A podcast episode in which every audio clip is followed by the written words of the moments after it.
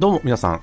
幸運殺法の時間でございます。この放送は聞くだけで皆さんの運がどんどんと上がる情報を提供する番組でございます。京都市内で先生術鑑定や先生術講座を行っている占い師、真中信也がお伝えしております。ちなみに鑑定や講座はリモートにも対応しております。というわけで、えー今回の放送なんですけども、生まれてきてよかったをテーマにお話ししていこうと思います。で、どうですかね。あのーやっぱりね、人って、まあ当たり前ですけど、生まれてきたわけですよ。生まれてきたからには、やっぱりいい思い出をたくさん作るべきなんじゃないかなと僕は思っています。で、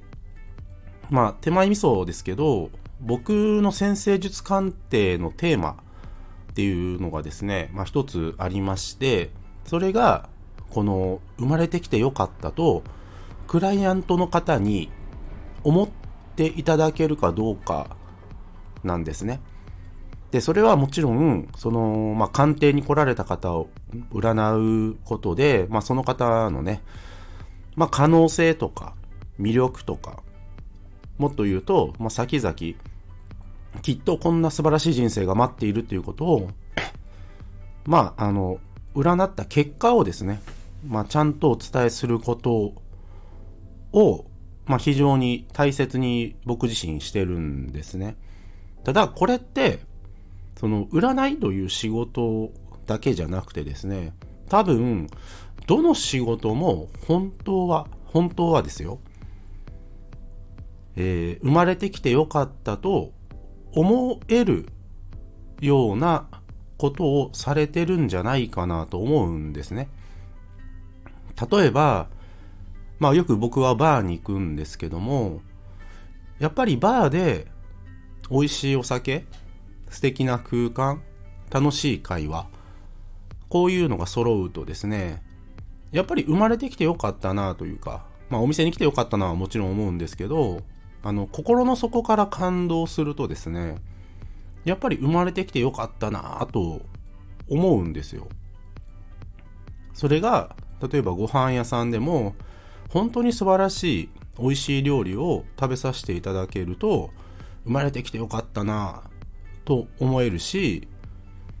なんだろうな、こう、人との会話においても、本当に素敵な会話を聞けたりとかですね。まあ、他にも、何かこう、自分に対してね、勇気をもらえたり、えー元気をもらえたりするとですね、やっぱり生まれてきてよかったなというか、まあ明日頑張ろうとか、まあそういったことを思うわけですよ。で、僕らの仕事って、すべてが生まれてきてよかったなに通じるんじゃないかなと思うんですね。それはもちろん相手の方にそう思っていただけるような仕事っていうのは、まあ、非常に理想ですし、まあもっと言うと、まあそういう仕事を僕は目指すべきだとも思うんですよ。そして何よりも、やっぱり人に対して生まれてきてよかったなと思っていただけるようなことをしている自分も生まれてきてよかったなと思えるはずなんですよ。で、やっぱりお互いが生まれてきてよかったなと思えるような仕事だったりとかですね。まあ例えば、まあ心遣いだったりとか気遣いだったりとか、まあそういったことをするとですね、まあこの社会ってどんどん良くなっていくはずなんですよ。もっと良くなるはずなんですね。もっといい人生、いい未来っていうものにつながっていくはずなんですよ。ですので、